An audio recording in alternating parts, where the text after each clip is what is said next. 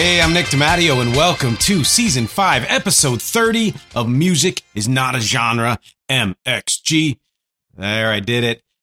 Thank you, as always, for watching and listening. Please remember you can support this podcast at patreon.com slash music is not a genre, where for as little as $5 a month, you get early releases of everything exclusive. You get discounts on the t-shirts and all of that excellent stuff. Uh, the public hub, of course, please go like, subscribe, watch, share at youtube.com slash at music is not a genre. My website is nickdimatteo.com, where if you go to the heading there, the menu, and go to shop, it will take you to the t-shirt store where you can buy t-shirts. If you sign up for Patreon, like I said, dot com slash music is not a genre, you get a forever discount on all t-shirts and any other merchandise. And of course, please listen to and support my band Rec, R E C, at recarea.bandcamp.com. Let's get into it this week. You know, another one I've been putting off for a while, and I'm kind of excited to get to it because I think I may have prepared. I don't know. Uh, it's U2. Absorb the feedback and listen through the hype. So, if you're a casual U2 fan, welcome, and hope hopefully you'll learn a lot uh, if you're a rabid U2 fan, you may know why I subtitled this episode that. I mean, there's more than one reason, as usual. But first of all, let's get to the obvious, which is in 1976, U2's original band name was Feedback. Uh, apparently, that was the only music term they knew, or some joke like that. Who knows if it's true? They then switched their name to The Hype for just a brief period and then ended up settling on U2, I believe, by 1978. But the other reason I titled it this is because this band's been around for a long time. You get a lot of opinions, both informed and uninformed. The interesting thing about U2 is that even a lot of the informed opinion opinions, in, to my mind, are uninformed or misinformed. Let's say that, and that kind of you know feedback you're going to absorb. You will have your idea of U2, its history, what it has been, what it is now, colored by all of the things that have been written, all things that have been said uh, by U2 and by others, and to listen through that hype to get to the music. That's really what I try to do with every episode. And I think more so even in this episode, I'm going to mention times when the hype of what was going on it seemed seems relevant to the story, but I'm always going to bring it back to the music and I'm going to do my best to judge the breadth of their work based on simply the music and not what it was supposed to be, how people characterized it, all of that. And I think one way to get started is to point out that if you know U2, particularly as a casual fan or even not a fan, and you just happen to know their songs, you know, with or without you, or one, or, uh, you know, Beautiful Day, whatever it is, from all the various periods of their career, what you might not know is that they were super post punk. They were post punk, and they have some pretty serious street cred of starting out as a post punk band, having those same influences. Uh, at least some of the members rejected progressive rock and what was going on prior to that. Although some of it they did enjoy and love, they they, they didn't have this hard and fast rule that you couldn't do X or Y. The Edge was much more into progressive values indie. Yes, which I said on the last episode about Bono's book, uh, Surrender. If you haven't seen that, check that out. That, that will inform this episode. That I would never have guessed that Yes was an influence on U2 until you know it. And then when you know it and you listen to so much of the Edge's playing and how he arranges things, you completely get it. You completely get it, which is very cool. They also were heavily influenced by The Who. So they didn't fully reject classic rock, but they understood that things were moving on, and Bono in particular was not a prog rock fan. And so they were taking their cues from punk and even some of the post punk that was starting up. and other things that happened to be swirling around in their culture and their lives and in their heads.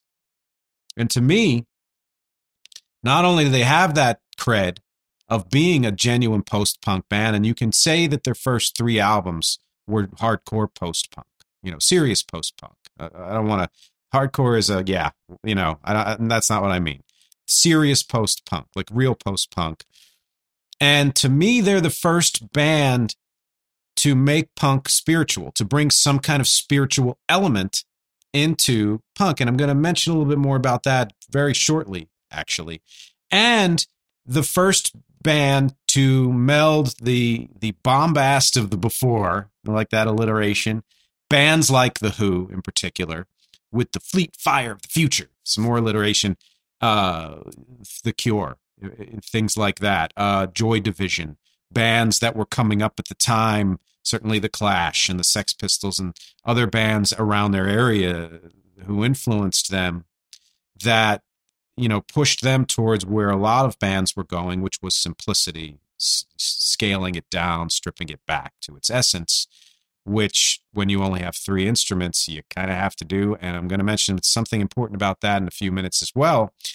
And to me the the beginning especially even though they were post punk they still had elements of ambient rock from the beginning really partly because of what edge was doing but also because of the choices they made in in certain songs and the structures and the sounds and they were sideways from two contemporaneous bands just about anyway the cure and and uh, joy division slash new order where the cure was more about personal uh, emotions and isolation and angst. And and uh, yeah that's obviously a simplification but especially in their beginning of their career and had that kind of interper like that interpersonal darkness or personal even darkness new order was more societal disaffection fraught relationships uh you know always worrying that something was going to fall apart like that kind of a thing a New Order Joy Division. U2 was more the psychology and spirituality mixed together than adding in politics and social issues and stuff like that. Uh, and yeah, even from the beginning, uh, especially when you read the book, you realize how many songs that are not overtly spiritual were actually lyrically meant to be so. They were they they had that element to them, which I think is something that's drawn me to them and believe me, I'm getting into this a little more. And I'm going to say first that they're not a Christian band. That's a that's a tough statement because a I'm not saying that to put down Christian rock or Christian hip hop or Christian anything. You know, I was brought up a Catholic. I have that background. I remember Stryper from the 80s. I I'm saying this. I have never been a fan of any of that music not because it's not it, it's all crap. Some of it's very good, you know, in many different ways. And some of the artists, and even the ones who've transitioned, like Amy Grant, Katy Perry, and all of that, have done amazing things. It's more to me that I've never really been interested in music or really any kind of art that purports to have all the answers because I don't think anybody does. And that kind of certainty and and preachiness is just not something that I gravitate towards. And because U2 has never, in terms of a religious sense, been uh, preachy or certain about anything that disqualifies them from being a Christian rock band. Not to mention, they, you know, most of their songs are not about spirituality or, or anything. Uh, they're all very or grew to become uh, pretty anti religious. So, and that to me is a huge distinction if you're a Christian rock band or religious, when you're spiritual, doesn't necessarily mean you adhere to any particular religion. Now, Bono in his book, and I'm sure some of the other band members, extremely Catholic or Protestant or whichever they were brought up in, and and really do, uh, you know, at least understand and know a lot of what was going on in the Bible, but they have a personal interpretation that might often defy what some of the ch- various churches say about how the scripture should be interpreted, etc. I don't want to get into this, you know, too much. But yes, as they they almost always Christian rock bands also mention Jesus all the time, and not just just to say the name or you know questioning in any certain way. It's always about praise and being worthy of that praise. And U2 has certainly tackled a lot of spirituality and mentioned religion and even mentioned Jesus. There's always uncertainty. There's always some questioning. There's always, you know, uh, faith is strengthened by doubt. If you can examine your doubt, your faith is strengthened. And they combine faith with feeling they and with using your brain. It's not blind True faith struggles with doubt all the time, which is what all of the spiritual U2 songs do, which is what a lot of the U2 songs do. There's a there's an internal struggle, which I mentioned last week about that kind of chiaroscuro, you know, like having the dark with the light. It's like constantly needing to exercise, or you know, eh, the, you you think, oh, I'm in shape now, I'm done, I don't need to do it. If that's how you feel about your your faith, then it will curdle into something that isn't real anymore. You know, uh, or if you're constantly needing to fight off the the demons of addiction, you know, the, the psychology and, and the physicality of being addicted to something, uh, you're always in recovery. And to me, that's the idea of uh, having, trying to have faith, which is not something that I'm excellent at at all, is that the work is never done. Uh, and and just a side note, because I mentioned it a couple times, you can get a lot of insight into this band by reading Bono's book, Surrender: Forty Songs, One Story. It is from his point of view, but I believe he tries to do his best to you know spread the love and share the perspectives and all of that, and be as true to things as possible. But he'll be the first to tell you that you know there were embellishments and there were things that were his opinion, etc., etc. So that aside, I'll probably mention that subject here and there as I go through the discography, but that's important to state up front. Hello, Pantheon podcast listeners. Christian Swain here to tell you more about my experience with Raycon earbuds. Our family now has three pairs of Raycon earbuds around the house, and my wife just grabbed a pair of the Headphone Pros to replace some headphones from a company that was double the price. And yes, she loves them. Now, if you haven't pulled the trigger on a pair of Raycons, or even if you have, but you're in the market for another pair because they're just that good, well, now is the time to check them out because they just launched their upgraded model of the best selling everyday earbuds. With Raycon's upgraded everyday earbuds, now you also get active noise cancellation, ergonomic design, and multi point connectivity that lets you pair with two devices at once. New quick charge function, three customizable sound styles, plus awareness mode. Available in a variety of vibrant new colors to complement any and all skin tones. I even have a pair of earbuds in a cool green color. I have tried just about every earbud known to humankind, and these Raycons are fantastic. Seriously, if you've been wanting to check out Raycons, there truly is no better time. You're going to ask yourself why you didn't check them out sooner, and Raycon offers a 30-day happiness guarantee. So, what are you waiting for? Go to buyraycon.com slash Pantheon today to get 20% off your Raycon order, plus free shipping. That's right, you'll get 20% off and free shipping at buyraycon.com slash Pantheon. Buyraycon.com slash Pantheon. Hey folks, Stefan Shirazi and Renee Richardson here from the Metallica Report. And we are proud members of the Pantheon podcast family, where the best of music and podcasts unite. We've got something pretty cool for you. We're giving away an exclusive Metallica merch package worth over $250. That's a whole lot of scary guys, skulls, M72, and other sought after Metallica swag. And we've made it easy for you to win. Follow and share the Metallica Report, and you're in the game. Go to pantheonpodcast.com slash Metallica, enter your email, and hit that button to be entered to win. And just like that, you're eligible for our monthly exclusive Metallica merch package. And guess what, rockers? You can enter every month. So just do it. And while we love our global brothers and sisters, the lawyers won't let us ship outside the U.S. The next thing that's important to state up front is that I have a huge bias. Okay, if you're if you're coming for uh, some objective judgment of the band, you should probably look elsewhere, uh, especially if you're coming for you know trying to find some uh, I don't know criticisms that tear the band down, etc. That's not going to be me. I fell into their music in 1985. The reason I have this For those of you just listening, I have the LP version of The Unforgettable Fire featured here in my little diorama, along with several other LPs. And behind that, almost all of the CDs that they've ever released. That's the album that I fell in love with. To the point fact that that Joshua Tree was uh, was in the beginning a disappointment to me because of how much I loved Unforgettable Fire, but we'll get there. I'll talk about that later. And and once I fell in love with the, that album, and all the all sort of homecoming, bad, and all those songs, I never I never turned my back on them. I've been following them ever since. Uh, I went backwards and got into their uh, previous three albums, the main albums, and some of the live stuff and all that, and then followed them forward every single step of the way. I've seen them, I believe, six times in concert uh, since '87. Joshua Tree Tour, uh, Pop Mart Elevation, Vertigo, U2 360, which is where this shirt is from. If you're just listening, it's got that drippy equal sign and it's from uh, No Line on the Horizon 2009 and uh, the Innocence and Experience tour. So that's a lot. I I honestly wish I've seen them more live, and I will see them again when they put out an album of new material for sure.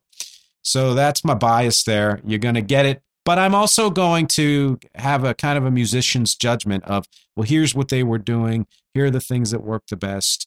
I'm going to throw a lot of opinion in here, and kind of like all the all the episodes are uh, but certainly a bias will be there.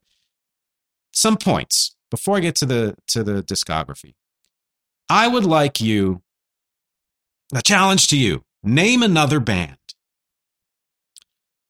with longevity, let's say 10 years minimum, who's had the same exact members, no more, no additions, no fewer, you know, no replacements of anybody, who has also consistently released new material every every few years.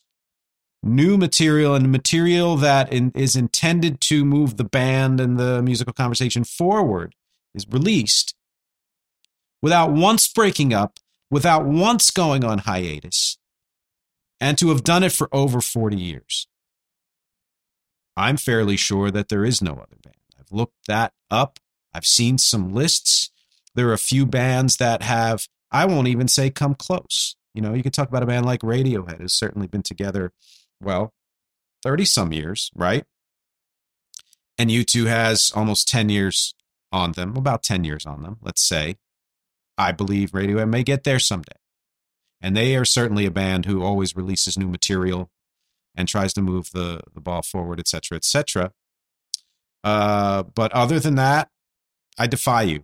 In fact, if you can name a band who's had greater longevity with the same exact people, releasing new material consistently, never broken up, longer than U2, I'll give you a free t shirt.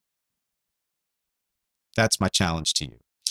The another point, I often disagree with critics on them. I feel like critics of a certain color are always trying to find the negative to claim that they were the ones who uh, pulled back the veil and, and, took down the you know the big uh, god you know whatever it is and i've said this before i've talked about negativity for the sake of negativity is not a good thing i will agree with a good friend of mine steve erickson that you should not be positive for the sake of being positive nor should you shill for the band or the company by just painting everything, you know, with bright colors. You, honesty to me is what I'm looking for. And I think if you skew negative because it's sensational and you, you know, you feel better than thou or whatever, or if you are like everything they do is absolute golden and, and this is a perfect album or whatever it is, then you're not a real critic or you're not acting like a real critic. Okay. And that's what I'm trying to bring here. I'm not just a blind acolyte. I understand the arc of the band, their the, the you know the ebb and flow of their creativity, of their career, of all of that, the different changes, the ways they've shifted, and that's what I really am excited to go through for this episode. Uh, but yeah, there are so many times that uh, you know critics just don't get it. And I think they deliberately don't get it because a band this big is easy to uh, knock down. I've looked at a lot of U2 album rankings and I sort of agreed with sort of some of sort of the rankings, but not any of all of them. And not even the way you normally you'd be like, oh, I think, you know, album number four should be number eight or vice versa. The general thrust of a lot of what those rankings said, I just disagree with. Um, to me, it was clear that if an album once had either a stigma or heaps of praise, they kind of just copy and paste that feeling with little variation. You know, so Pop, which I think is an unfairly maligned album, I'm not saying it's their best, but it's unfairly maligned, is usually ranked, I think, too close to the to the bottom. Whereas an album like uh, I don't know, Achtung Baby is almost categorically they're, they're listed first on every list, and I understand it but I I think that I take issue with the fact that it seems like there's a lot of a cookie cutter with both the positive and the negative. To me, the biggest mistakes again they dismiss pop too easily. They don't give October and Zooropa the credit they deserve, and I'll talk about those in the discography. Uh, they barely dig into any of the last few albums, No Line on the Horizon and Songs of Innocence, Songs of Experience, uh, and then the new the new one I'll talk about later it's that same elitist attitude of the past was better. Uh, I like them, but I only like their early stuff. Uh, newer stuff, of course, is harder to absorb because we haven't lived with it for as long. But if you are doing your job, you will do your best to absorb it as much as you can before you pass judgment on it. And while I won't say that any of their recent albums uh, rank, you know, probably in the top five for me, I would not put them at the bottom five either. Uh, they usually get the big bangs right, like Boy, War, Unforgettable Fire, Joshua Tree, uh, Achtung Baby, All That You Can't Leave Behind. And they generally get that kind of mixed feeling of rattle and hum right. And I mean, I'm what do I say? What do I know? I'm saying they're right, they're wrong. I'm judging too. And the same with how to dismantle atomic bomb. They kind of get that right. They've gotten to me, I believe, songs of surrender right so far from what I've read. But the biggest mistake, I think, is judging U2 based on their biggest albums and not on their music as a whole. Because if you understand uh, the music and know the music and understand what they have always been trying to do, you realize that a band as a whole is so much more than just the the hits and the things that have uh, resonated with the culture. Here's another one, and this, hey, if this stirs up controversy, I'm happy about it. I'm I'm trying to start something here because there are a lot of rock people out there. Hopefully some of them are watching right now and this might really kick you in a place you don't like. And that is U2 is not on any power trio lists. Letting that sink in. Because I'm sure a lot of you are saying, well, they're a, they're a foursome. Right. How many instruments do they play consistently through their recordings, etc. Live, bass drums, guitar. Do they sound like Cream or Rush or so many of the other bands that are consistently listed on uh, the best power trios and rightfully so? No. But that to me, again, is a bias because they've never been just a straight up rock band you know those elements of po- post punk and disco and so many other things that have always been a part and ambient you know of their music a lot of hardcore rock people dismiss them because of that and to me it's why i love them more because they're willing to go to all those places and can still rock out and i've seen them live and i've seen them play just the three instruments and if you look up the definition of a power trio it is a band that whose whose music is created by bass drums and guitar. So I mean, I think that needs to be corrected. And if there are other bands out there who have four people but only three of them play instruments, bass drums, guitar, I think that they should be on the list too. They should be considered a power trio because it's not about the vocals. That's not that you never hear in descriptions of power trios that it's uh bass drums, guitar, and vocals. It's about the instruments. You know, so whether one of those three is singing or not, to me, it's still a power trio. Uh, and then huge nod to some of the producers who've worked with them, Steve Lillywhite to start out, and then later on, Daniel Lanois and Brian Eno off and on forever, and Flood for a while there in the middle, who've all done interesting and important things with the band and for the band. And there have been others here and there, but those I think are the main people, producer wise, who've really shaped this band and worked with them. All right, I'm going to need to figure out how to deal with this diorama because I'm doing my chronography, my discography. And the first thing I'm going to do is pull Unforgettable Fire off the out of the fire and reveal my huge stack of discs, my stack of CDs, and start with the first album from 1980, which I'll do LP wise. Here you go. You can see the back of it. That stretched stretched out drawing of them. Boy, of course. Out of the gate, just an absolute powerhouse album. I'm throwing these on the floor. So if you hear some bangs, it's I'm going to have a stack of stuff I'll have to trip over when I'm done with this. And they were barely 20 years old. They had a few singles, and EP, and etc. a little bit before then, but they put this album out, and the, from the first song, they were doing something new. And as I said last week, that was their intention was to find a sound that no one had quite ever done before by using elements of a lot of things that anyone had done before. And that's how a lot of the best music is made is that amalgamation. For like the quote that I mentioned last week, watch last week's episode. I'll keep referring to it. Uh, some of my favorites on this album. I mean, that kind of post punk driving rhythmic energy just again the three instruments and to create that kind of a sound making interesting production choices from the beginning with the clinking of the glasses and stuff and i will follow just all of that uh, even doing immediately some ambient stuff makes this i think one of the important albums uh, of this band and of that period. I will follow uh, Ankat Dub, and I know I've pronounced that wrong because I can't pronounce uh, Gaelic uh, segueing into into the heart. That one-two punch of ambient is something that just sunk into my entire body when I heard it. Out of control, stories for boys, the Electrico. Those are some of my favorites from this album. And then we get to, yeah, an album I think that has, you know, been a little controversial critic wise and maybe no place else, and that is October. Uh, I don't think this opens up, so I'll just flip it and show you the boat or whatever. And the same thing here, U2 October. That's the uh, CD version. I'll keep doing that until I run out of LPs and CDs. 1981.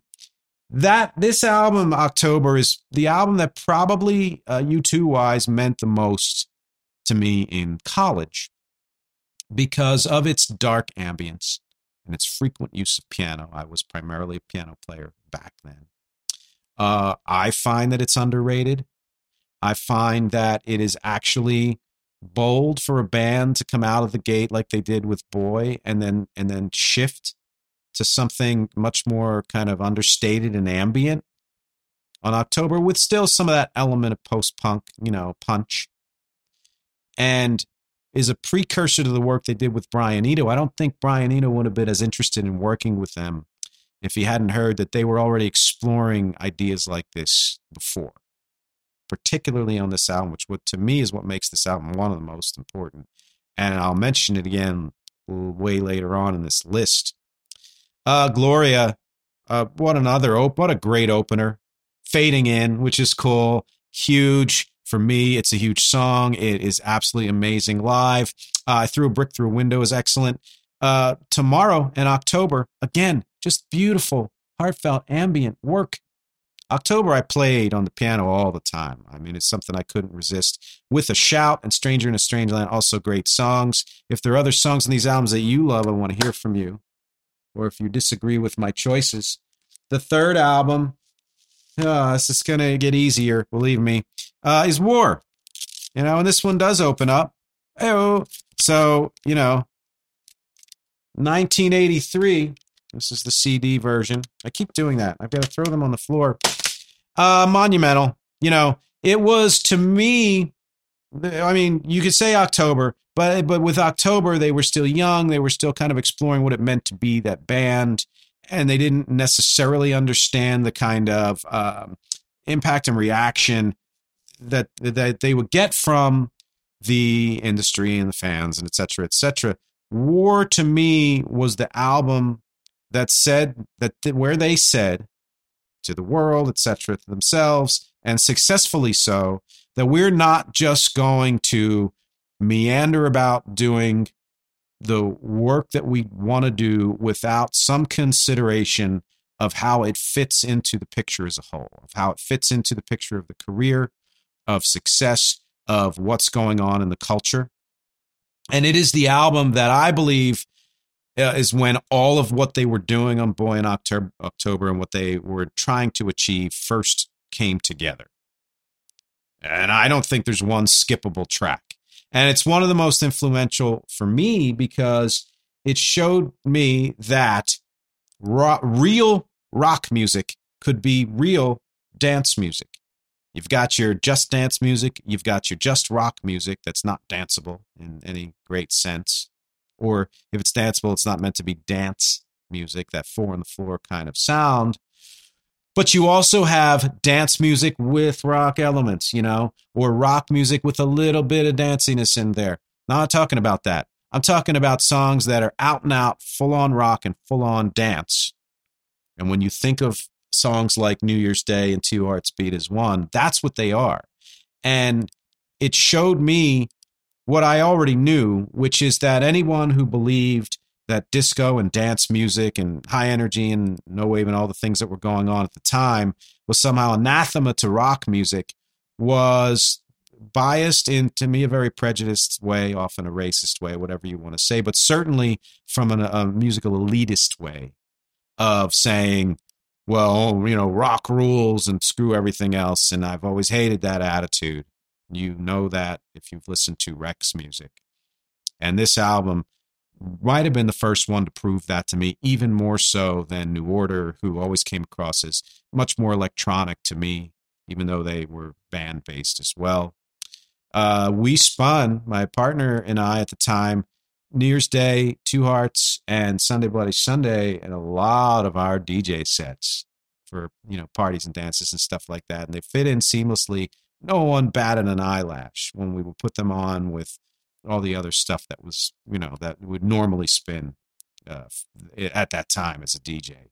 So yes, Sunday Bloody Sunday. Seconds takes a second to say goodbye is I mean I forgot how great that song is. New Year's Day uh, The Refugee. Man, listen to that.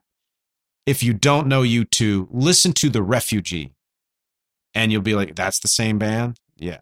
You know, if all you know is with or without you or whatever, listen to that. Two Hearts Beat as One. Red Light, yeah. And then 40, to me, it's great on the album, great ender, but way better live. And it was a transcendent moment in that 1987 concert that I saw when they played that live and everybody singing along with it to where they stopped singing and just let the audience sing and all of that stuff. It's also the first album of theirs where they were overtly political. So, although they'd add other elements later on, this sort of you know this was a very important establishment in their you know creative career etc etc okay under a blood red sky i have because i was a completist at the time and it this is an interesting thing because it's a live album and I bought it because I was a huge U2 fan and wanted to get everything I possibly could. And it was before uh, Joshua Tree had come out, so I was voracious. And what and I wanted it because I knew Eleven O'clock Tick-Tock was on there, and I hadn't heard the song before, and that was worth it.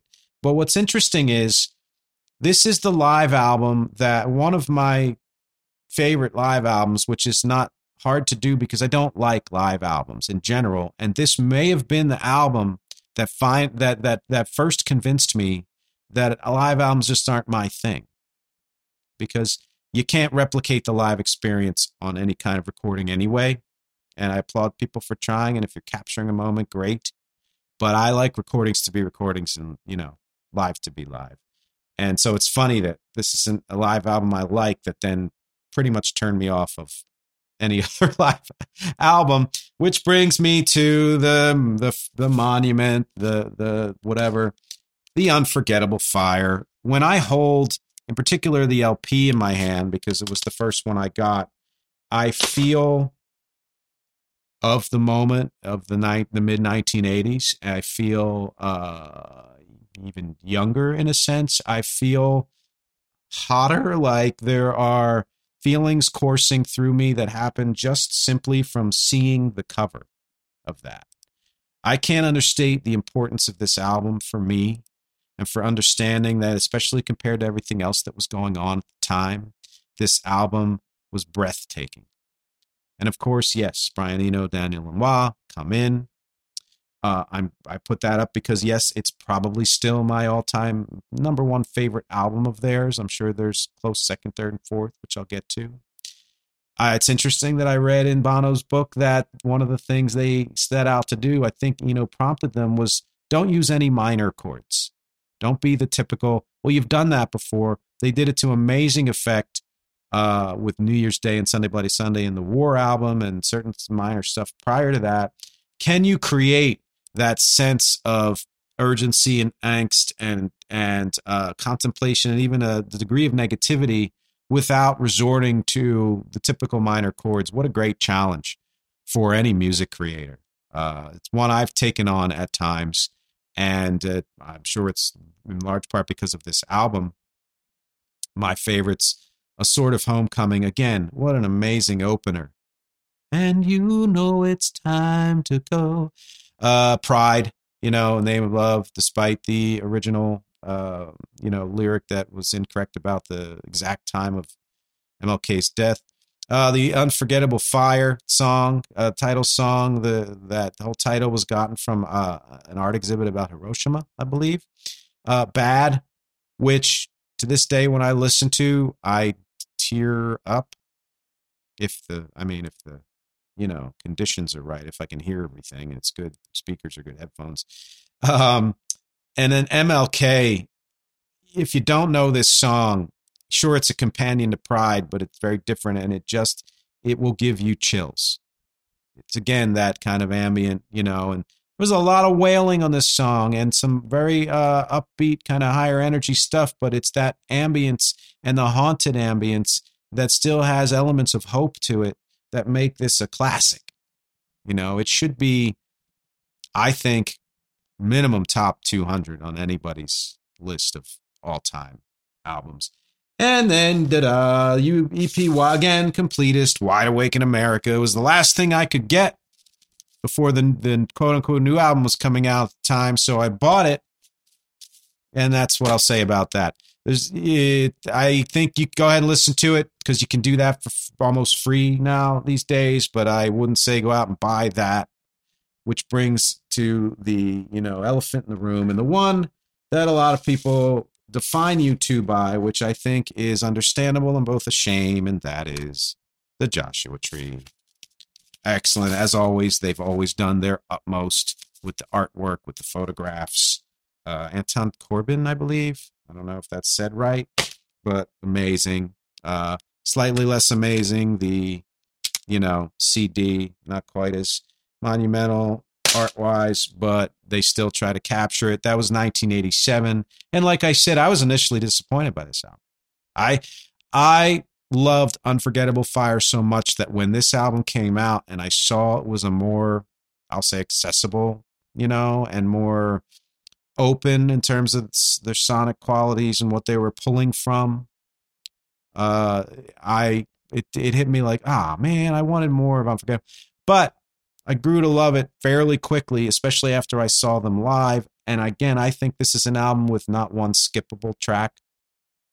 And what I'll say about it, because a lot has been said, I don't need to say much, is that people start talking about um, U2's love of America when, you know, with particularly Rattle and Hum because they went so far into American music. But of course, America's all over Joshua Tree.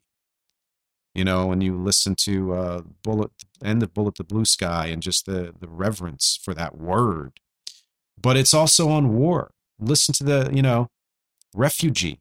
the song "The Refugee." Mention America a few times, and and the sound of America wasn't necessarily on war, but the sound of America was already infiltrating what they were doing on the Joshua Tree. So to me, Rattle and Hum was just a kind of breathing it out extension of the Joshua Tree. It wasn't this, you know, left left turn. And some favorites where, where the streets have no name, haven't found looking for, with or without you. With or without you is interesting because this is a song that you would expect to get so played out that when you hear it, you're like, eh. but two things. One, it doesn't.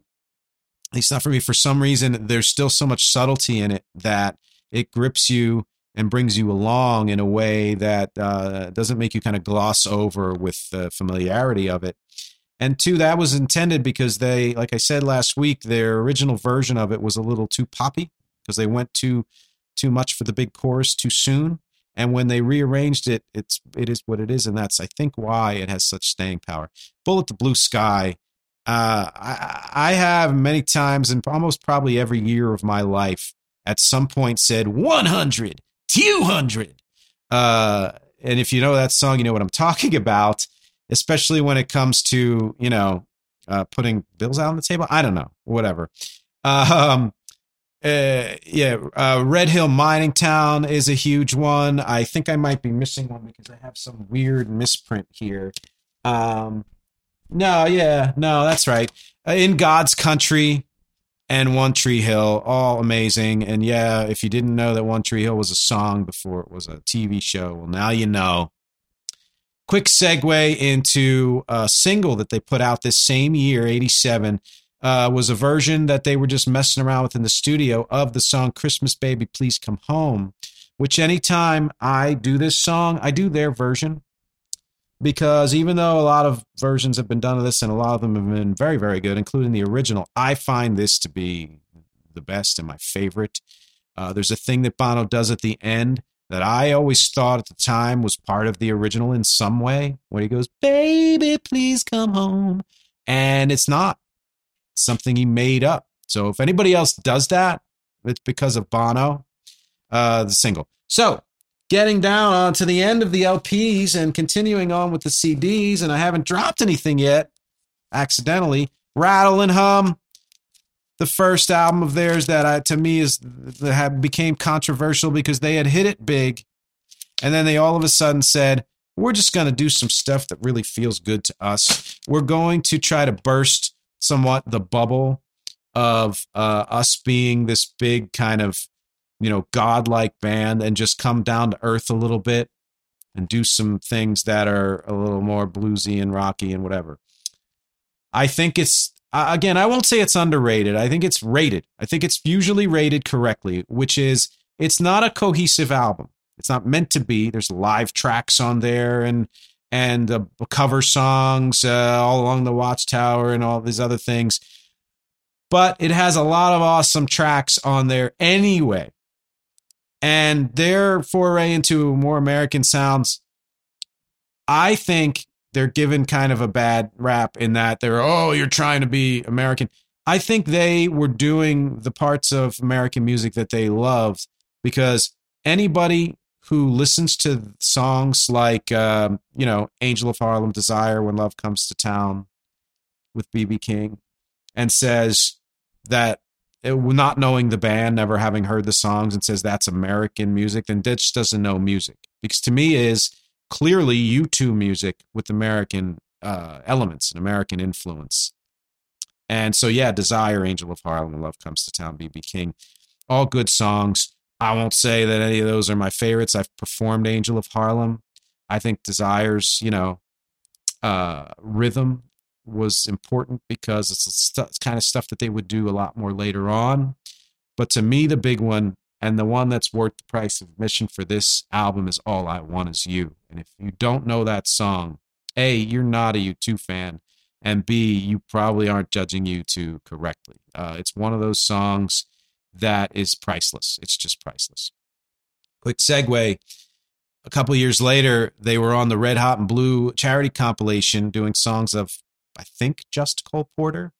And they did the single Night and Day It's probably the most haunting version of that song. It's not an all out perfect version of the song, but it is unique. They made it their own. And if you don't know, look up Red Hot and Blue 1990 and U2's version of Night and Day, and you'll understand what I mean. It's, it's, yeah, it's more haunting. It's, to me, as haunting as the original probably was when it first came out to the people who, who heard it at the time in context. Which, of course, brings us to another elephant Achtung Baby. When you look at it, you even already know that it's a change for them. And I'm unfolding it for those of you just uh, listening. I'm unfolding the CD. I don't have any more LPs.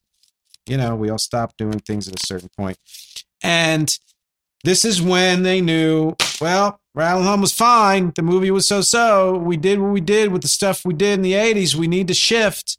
What are we going to do? We need to bring some new elements into our music because we don't want to become stale. We don't want to become behind the times and be left behind as just a great 80s band like INXS, and who did have some hits in the 90s, but really people think of them as an 80s band, etc. And so, you know, they challenged themselves to bring some new stuff to the table. Went to Hansa Studios where David Bowie did a lot of the Berlin trilogy, went back to Eno and Lanois. And to me, it's sort of their first quote unquote comeback album because after Rattle and Hum, people were like, oh, the U2 bubble burst, you know. And then this comes out and it's often ranked higher than Joshua Tree and often considered better by a lot of people. Like Joshua Tree, I honestly was at first disappointed in this album, uh, but not as much. I I knew you knew from the beginning they were doing something different, and I couldn't. I I was looking more for that breathtaking sound that they had had, and there's some of that on there, but they knew that if they kept doing that, they'd just become a caricature of themselves. And they didn't just try to modernize their sound and, and pull from what was going on at the time. They did it, and they did it well. And as they've done throughout their career, they expanded their palette even more. If you know, you're going to know things like who's going to ride your wild horses, and of course, one, you know, and mysterious ways. But if you don't know the album, listen to Zoo Station. That that to me is, I think, the defining the, the song that defines how different they were. And it's the opener. Again, a great opener. Uh, Until the End of the World is also great, even better than The Real Thing. The Fly is awesome and uh, love that character. It's a very Bowie esque thing. Trying to throw your arms around the world. Ultraviolet is sort of like this is what we used to do in the 80s, but we're going to do it in a 90s way because it's sort of has a bit of that breathtakingness. Acrobat is something they had never done before. Love is blindness uh, is to me a precursor to a lot of what they do co- upcoming. And then you have just don't talk to me because if you don't like this album, then actually then do talk to me because I want to know why. I'd like to hear why because this to me ranks. I'm gonna probably say as one of my top three favorite albums from U2, and that's Zooropa. You know, Flood comes in, the Edge comes in as a producer, which he would do periodically, uh, although not often. I I loved this album to death. To me, it was we we took a toe and did our thing in Achtung Baby, still holding on to some of what we did in the '80s, but mixing it up and doing it in a, in a different way. Let's just ditch that and just do it into its fullest and be weird in the best ways. Songs like Zooropa, songs like Numb, which is uh, penned uh, lyrically by The Edge. And I think it's important to point out at this juncture that, you know, A, we should give full credit for The Edge as being an innovative guitarist. But B, we do not know, unless you really know the band, how important The Edge is as a singer. That his contribution to the band, when you hear those harmonies and those doubles, it's not, it's rarely, if ever, Bono do doubling himself or harmonizing with himself. It's the Edge doing it, and he has that kind of wonderfully pure voice that, that has a really nice rounded tone and is yeah. I think it's important to point out.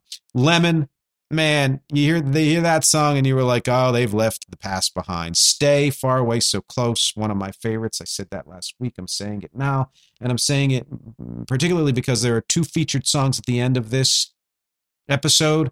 One of them is my live version of Stay. Daddy's gonna pay for your crash car. Ah, you know, we you know, weird song. They knew it wasn't meant to be a single or anything like that, or if it was, not a hit. But it's worth it to be like, oh, oh yeah, this is U2 too. Some days are better than others. Excellent song, top to bottom. The first time is nice. Dirty Day is is slinky. You know, it's it's subversive. Uh, and I sort of like The Wanderer with, but mainly because Johnny Cash was on it, and it was nice that they worked with him and, and did a spotlight of him. I won't say it's my favorite of theirs, but a couple years later, they do a single for the Batman Forever soundtrack in '95. Uh, Zooropa was '93, and it's "Hold Me, Thrill Me, Kiss Me, Kill Me." It was one of my favorite songs of that year, and I think it's their best non-album track, hands down. Uh, you can talk about all the other ones, and even you know Ordinary Love that almost won the Oscar. I think this is their this is their top. This was uh and to me important because it was like the connector between the experimenting that they were doing with the general rock sound on Achtung Baby and Zooropa to the more electronic lean in that they did on pop. And if you don't know this song, check it out. I should have put the soundtrack in with the mix, but I forgot. Uh, original soundtracks one, which they did under the pseudonym Passengers with Brian Eno as partly not just a producer but composer in many of them. Uh, I just listened to. I hadn't really listened to it before, and it's interesting to me. Hey, it's ambient, of course it is. It has some uh, that experimental '90s, you know, feel that what what U2 was doing at the time. It has a post rock feel to it, which was something that was really coming up at the time, and it's called original soundtracks, even though there were music to films that didn't exist. A couple of years before, Olivia Tremor Control's Dusk at Cubist Castle, music from the unrealized film. So I, I always wonder was that just in the air at the time, or did uh, OTC hear, uh, get that idea from original soundtracks? Were a lot of people doing it? I don't know. But it fits right in their experimental phase and that phase where tenors like Andrea Bocelli were having pop hits all over the freaking place. So they did Miss Sarajevo with Luciano Pavarotti at Pavarotti's uh, behest, uh, so far as it says in the book. And again, yeah, that's not one of my favorite songs, but apparently it was amazing live when Pavarotti did it. And it's interesting that they put it on there because why the hell not, you know? Uh, but listening through to it just quickly, Slug, I like Corpse. Uh, subtitle I forget. Elvis Ate America and theme from Let's Go Native are some of the ones I like from that album. Worth checking out, you know. And then we come to another controversial album. Oh, yeah. What the heck did I do here? Um, yeah, that's right. So it's pop, and I have a bunch here. I have pop the CD, right, and I have an EP and some remixes of Discotheque and a remix of uh, Staring at the Sun, I guess, which has some of the B sides. I think one was from uh, original soundtracks, the Passengers album. Flood again did this, so they were really shifting into different stuff. Uh, Howie B and Steve Osborne, to me, were brought in as the electro experts, you know, even though Flood knew some of that too. I feel like this album was saying, okay, cool. We don't need to be any more successful than we are. We're just going to go do what we do right now. We want to do do what we want. We're still going to try to tap into something that's going on at the time, which was the you know EDM was burgeoning and all of that stuff. Uh, we're going to go farther with the electronics, etc. We're going to again ditch our history and roll the dice. And even though they say a lot of the album they feel was unfinished and not to, to where the, they wanted it to be, in some ways, this is their most intriguing album because it has been to me analyzed the least because it's dismissed so quickly. And even though it's not my favorite, this was 1997 and I absorbed it to a high degree. Like th- this is not you know, again, not top 5 something that maybe I shouldn't have absorbed absorbed as much. It sunk into me in in just an interesting way. And I think it was because I was like, what are they doing? Are they doing this? Are they doing that? Where's U2 in here? Oh, there they are. And oh, now I'm triangulating this signal and figuring this out. And there were way more great songs on this album than anyone might remember. So, sure, does it hold together as one of their best albums? No. But again, it has some great singles and just great songs and it's probably their most 70s album, which you have to listen to it to understand what I mean about that. Uh, Discotheque, If God Will Send His Angels Staring at the Sun, which is different from most of the album and most of their catalog, and a, and a big hit. Last Night on Earth, Gone, which really influenced me because I, I wrote a song, I'm Gone, which is not, doesn't really sound like Gone, but it the idea kind of came from that.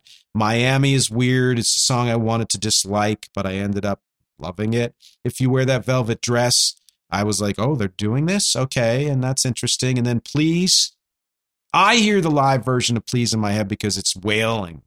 And even though it's decent on, you know, I, I think there might be even a remix that's better, but it's a good song in general.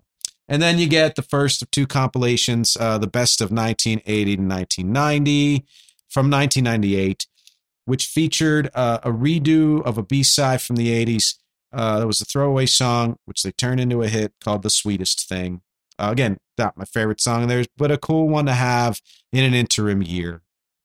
And at the time, I was thinking, okay, U2 has settled into that elder statesman kind of like, you know, we've been here a while. We don't really need hits anymore, but they were there before.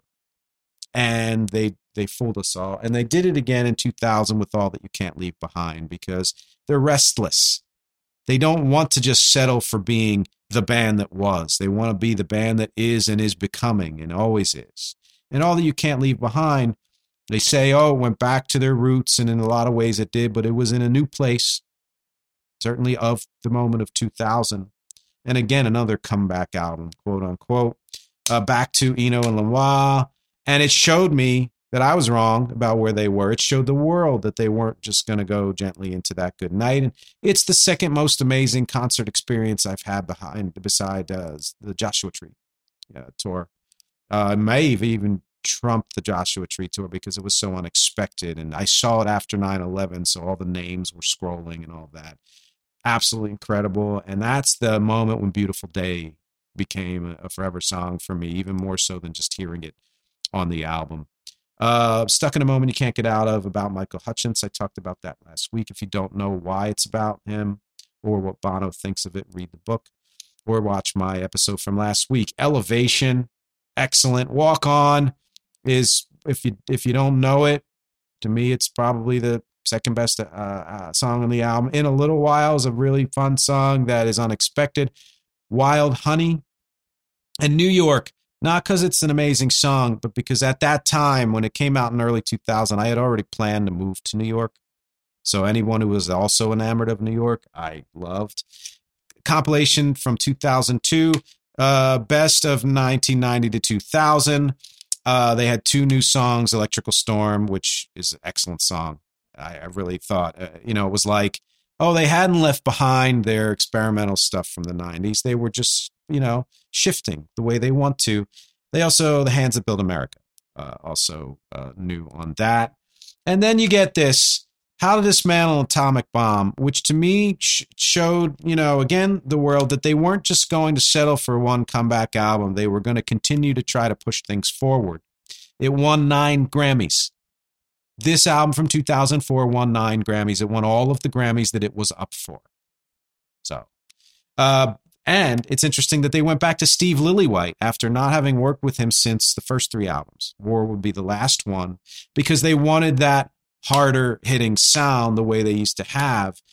And it is harder hitting, it's also darker. And I love, and I think I loved the fact that they leaned into that after the brightness of all that you can't leave behind. I think it's what one thing they do best is always kind of do the yin and the yang, and sometimes all at once, and sometimes back to back. Vertigo, yeah, uh, silly beginning, whatever. Awesome, loved it. Loved the i iPod commercials, I believe, which they set up. Miracle Drug. Sometimes you can't make it on your own. City of Blinding Lights. I still, yeah, it's beautiful song and a very much old school for them. One of their longer breaks, they get to No Line on the Horizon. Again, always making an effort to make interesting art. So I'm showing you people, if you're just listening, you can just look it up, frankly. I'm not providing much of a service there. Uh, and it was the first one to use a combination of Eno Lanois and Lillywhite.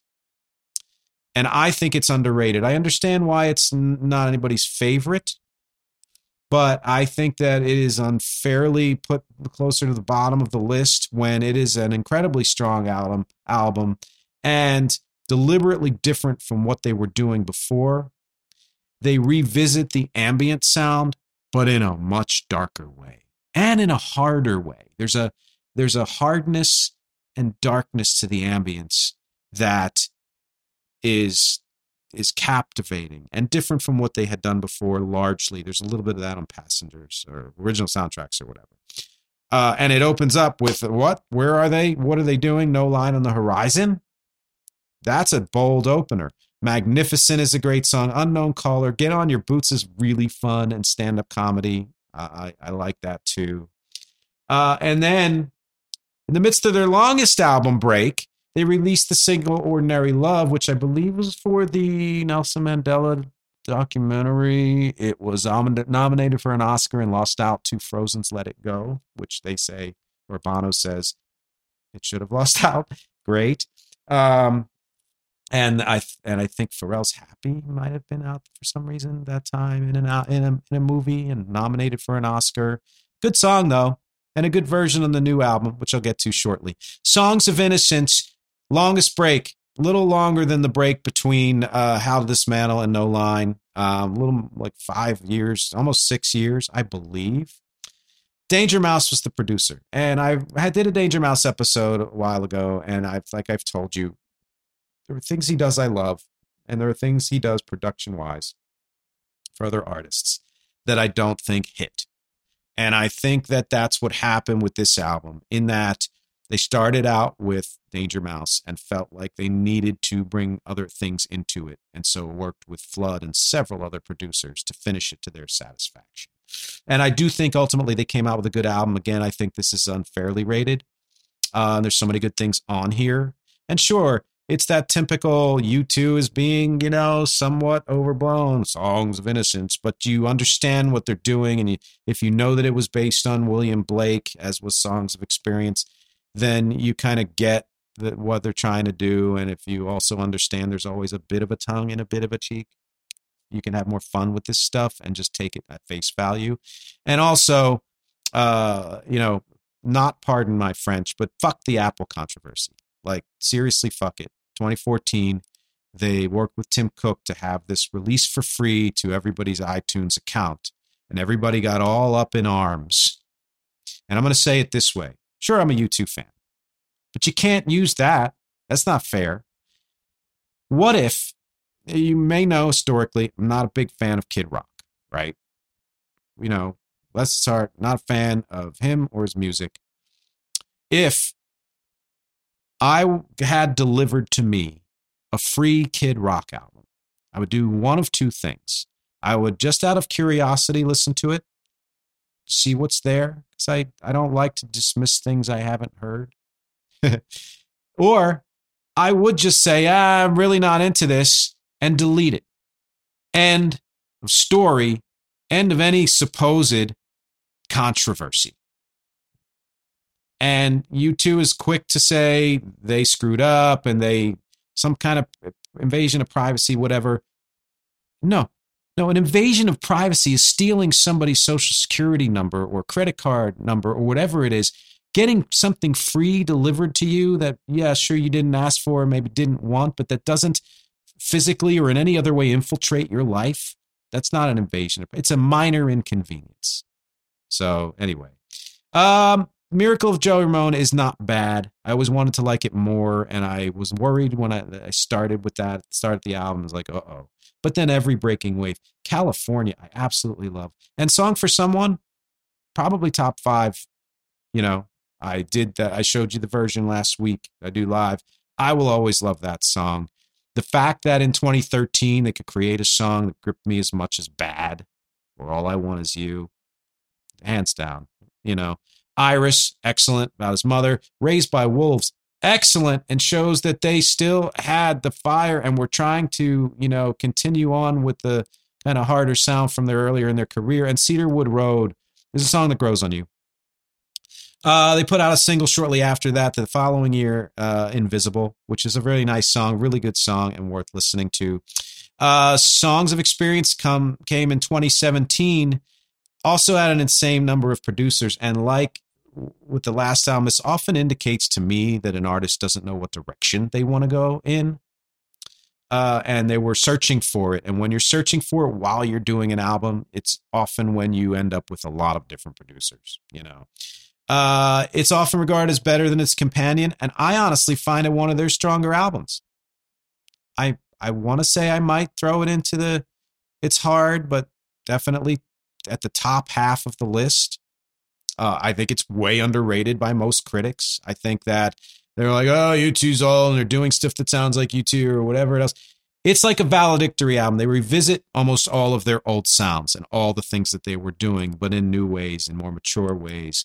Uh, and again, another interesting start starter. Love is all we have left. Uh, Lights of Home, excellent song.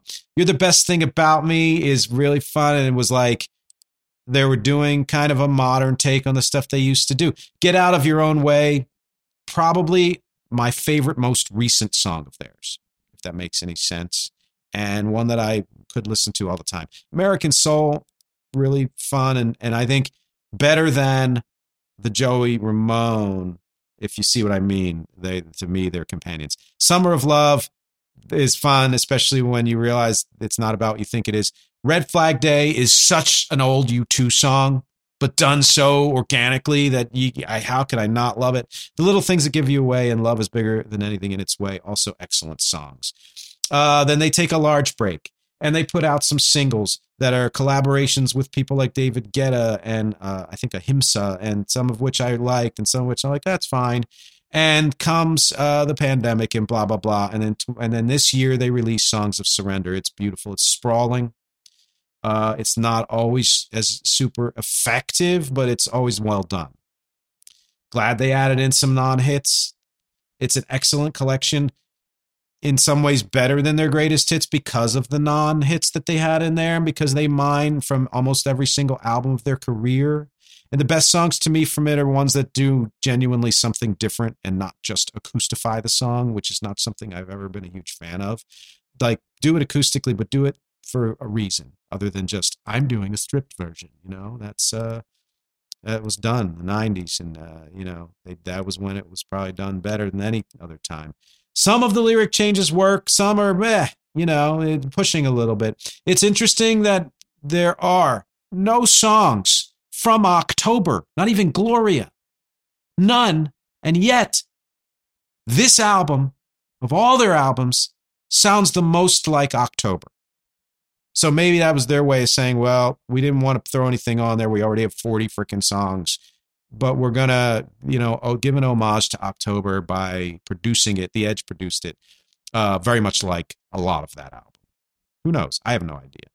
I'm gonna go more with the ones that i didn't love because i love so many of them especially if you don't listen to it all at once like i said last week. It's a shorter list ones that i didn't love. One hmm, where the streets have no name fine walk on and pride those lyric changes are okay Pride, especially important lyric change. I think it was worth it. And there's some cool stuff with choirs and things. Uh, Walk On is for Ukraine, so that's neat. But I won't say they were, my favorites. Uh, Who's Gonna Ride Your Wild Horses didn't do enough new for me. Sometimes you can't make it on your own. Eh, I like the original better. Joey Ramone, I'm not a fan of either version. Uh, if God Will Send His Angels, not much. Desire doesn't work as well as an acoustic, although the sound of the acoustic is amazing. Uh, until the end of the world, I thought something more would be done with it. Peace on Earth was never one of my favorites. Sunday Bloody Sunday and I will follow simply because there's no possible way you can compete with the originals on those two. You can't. The sound is too uh, germane. I mean, whatever. Uh, it's integrated into the writing, really. And then 40, yeah, you know, it works better as kind of that soaring ambient song than it does as an acoustic. big takeaways for U2 before I get to the songs. And um, rewinding this long ass uh, episode up, they've always been more experimental than they've been given credit for, and their lesser known albums are often dismissed for that reason, but are essential listening if you want to understand the band. They've done more changing and shifting than a casual fan or a myopic critic would care to notice or understand. And if you were really following along, you will realize how much changing and shifting they've done and how pretty much all of it has been deliberate. They, more than any band in history with anywhere near their longevity, have never settled for repeating themselves or becoming their own tribute band. They're always challenging themselves to do and be more and different and better. That's huge to me. They're one of the best live bands in history for musicianship, for entertainment, for the connection they have with the audience, for the spectacle, for rising above the moment and making it into something greater. Whatever else you want to say about U2, that is 100% true. The Edge should be on everybody's great guitarist list. It, he proved that you didn't need to shred to be innovative and amazing, even though some of his licks are shred worthy. Uh, uh, Glor- like Gloria, when you listen to Lick for Gloria, that's that's one. That's a perfect example. He proved that sound, sound and ambience and arranging and the way you produce your sound and how you fill the room is as important as the notes themselves. And that so many of their successes were due to timing, but that but not by accident. To my mind, they didn't just fall into the zeitgeist; they were paying attention to it. So, um, you know, albums like War, Joshua Tree, Achtung Baby, All That You Can't Leave Behind hit timed perfectly because they were paying attention to the world and they knew what they felt the world needed, at least from them as a band. I'd love to hear your opinions on all this. Uh, the songs I'm going to spotlight are a song from REC's EP Distance to Empty called Believe the Lie.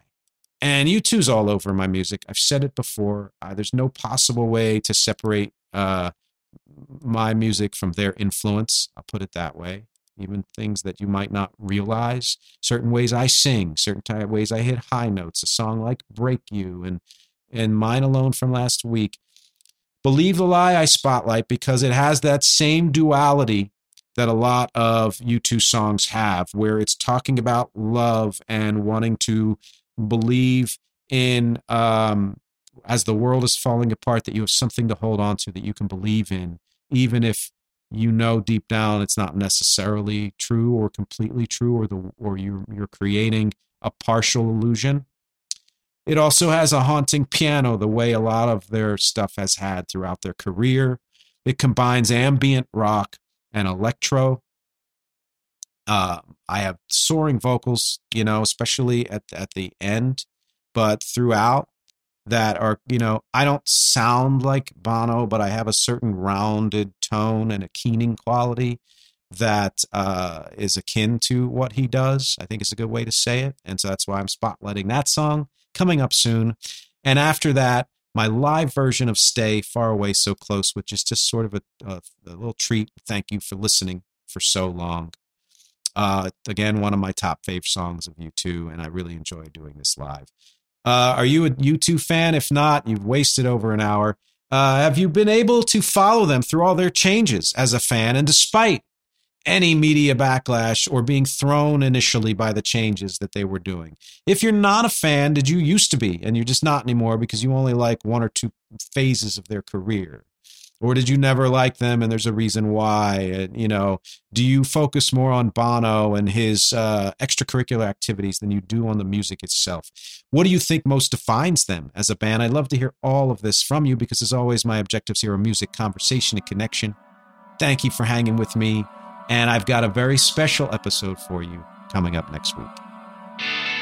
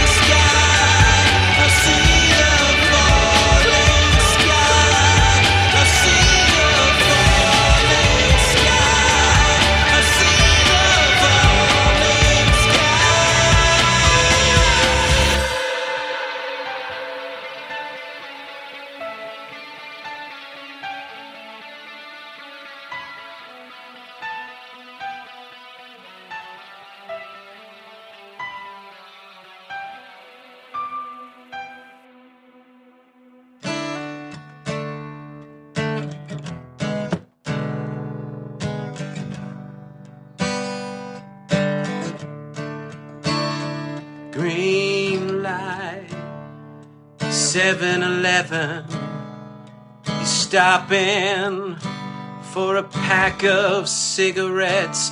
You don't smoke, don't even want to. Hey now, check your change. Dressed up like a car crash. Your wheels are turning, but you're upside down. Say when it hits you, you don't mind.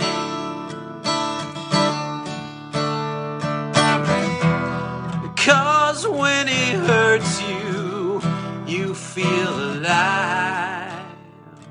Hey now, is that what it is? Red light, gray morning, you stumble out of a hole in the ground, a vampire or a victim. It depends on who's around. You used to stay in to watch the adverts. You could lip sync to the talk shows. And if you look, you look through me. And when you talk, you talk at me. And when I touch you, you don't feel a thing. If I could stay,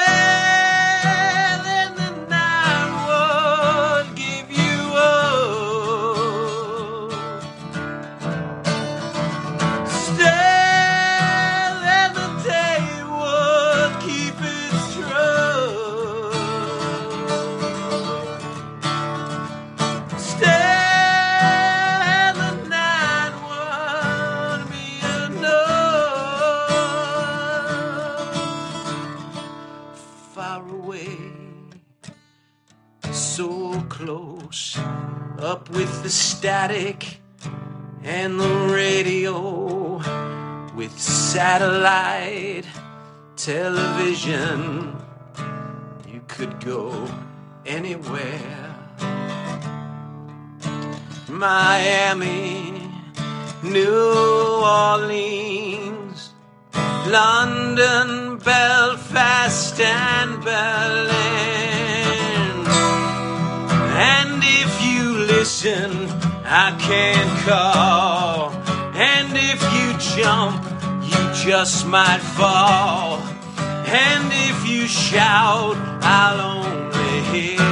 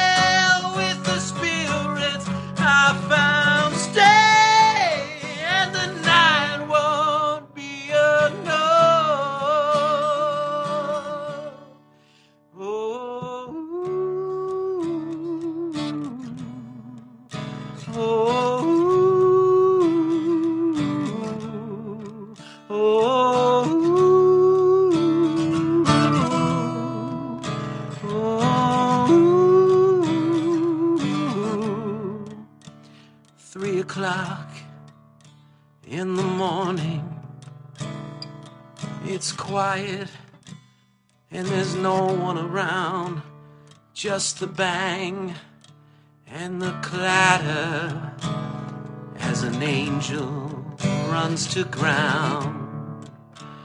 Just the bang and the clatter as an angel hits the ground. It's NFL draft season, and that means it's time to start thinking about fantasy football. FantasyPoints.com features industry leading experts and prognosticators using proprietary hand charted data to help you score more fantasy points. FantasyPoints.com is the place to go for whatever kind of fantasy football you play. Whether you play fantasy football, daily fantasy sports, or do a little bit of everything, Fantasy Points has the meticulously researched content to guide you to victory. And why wait for the fall? Fantasy Points also covers the new spring football league, the UFL. Join the guru, John Hansen, Scott Barrett, Joe Dolan, and other massive names in the fantasy football universe with an exclusive offer. Use code Pantheon for 15% off any fantasy points package, including the all in package, with access to every article, tool, and data nugget that Fantasy Points has to offer. That's fantasypoints.com and code Pantheon for 15% off at Fantasy Points. Fantasypoints.com.